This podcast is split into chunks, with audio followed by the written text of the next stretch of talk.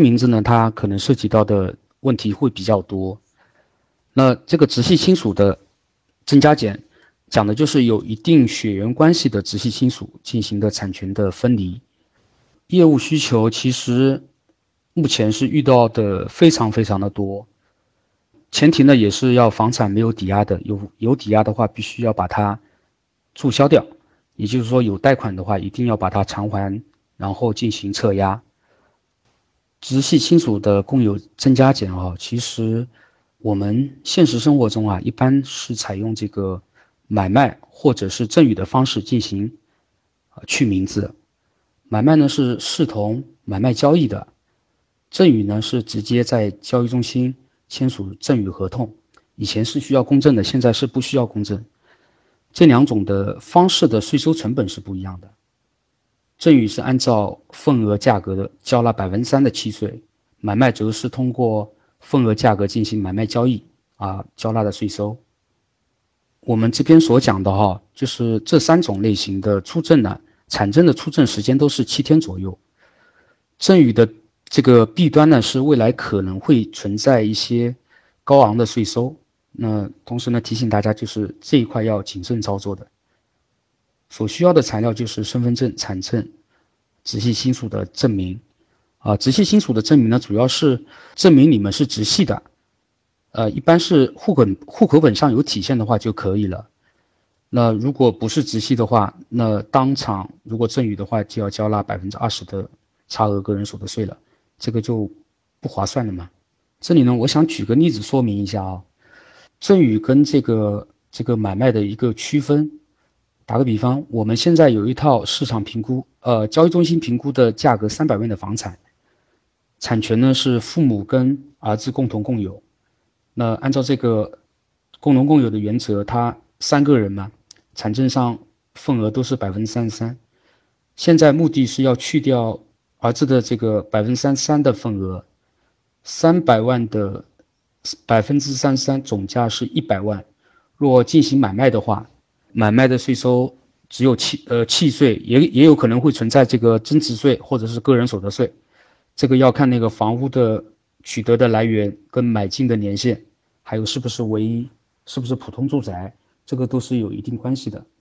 那如果是选择这个赠与的话，其实我们只要交百分之三的契税就好了，总共是三万的税收嘛。与此同时呢，就是赠与以后再出售这。出售这个百分之三三的份额啊，也许可能会交纳这百分之二十的个人所得税。这具体的也要看取得的产权啊，未来是不是满五年，是不是唯一一套的，这个大家要注意了啊。这个可能会存在一个百分之二十的个人所得税。还有这个部分呢，我想补充说明一下，很多人经常会问到，到底是赠与省钱还是这个买卖省钱？大部分人都会说肯定是买卖省钱呢。那我我讲呢，只能是说这个要根据房产的具体情况再做决定的。买卖呢一定比赠与有优势吗？这个也不确定哦，这个不一定的，这个要根据房产的情况。买卖呢是不一定比这个赠与有优势的。举个例子，大家都知道啊，就是我们平常在买卖房屋过程里面呢，都会遇到一些像售后公房，或者是动迁安置房。即使是在这个非普通的情况之下，它也是没有增值税的。如果采用买卖方式去名啊，可能会碰到一个问题，就是在未来交易的时候，买卖那个部分未来产生增值税。就是上一个问题啊，如果是采取赠与的方式呢，这个呢，如果赠与份额未来在出售的时候，事实上它还是可以追认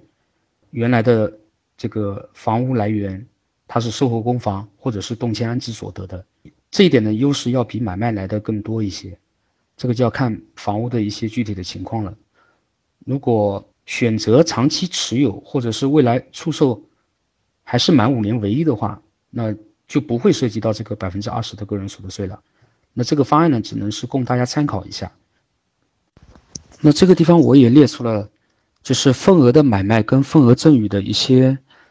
呃，相同的特点还有一些不一样的地方，可以供大家参考一下。那相同的地方都是要做这个评估核价的。那不同的点是，份额买卖是要做买卖合同签署的，那赠与呢是签署赠与合同，啊，税收的交纳交纳的这个点也不一样，买卖呢是根根根据那个二手房的交易嘛，份额的赠与的话，它是按照百分之三的契税，啊，未来也也有可能会产生差额的百分之二十的个税。最主要的是看一下第四点的不同，如果是做了买卖以后啊，就是你的登记的时间啊，是按照那个重新登记的，就是你份额买卖完了之后，新出的产证的登记时间。赠与呢是不一样，赠与的话，如果是直系亲属之间的赠与啊，它会追溯到原先的产权的登记日期，同时呢也会追认原始产权的来源。比如说刚刚提到的这个售后公房，呃，动迁安置房，它都可以追认的。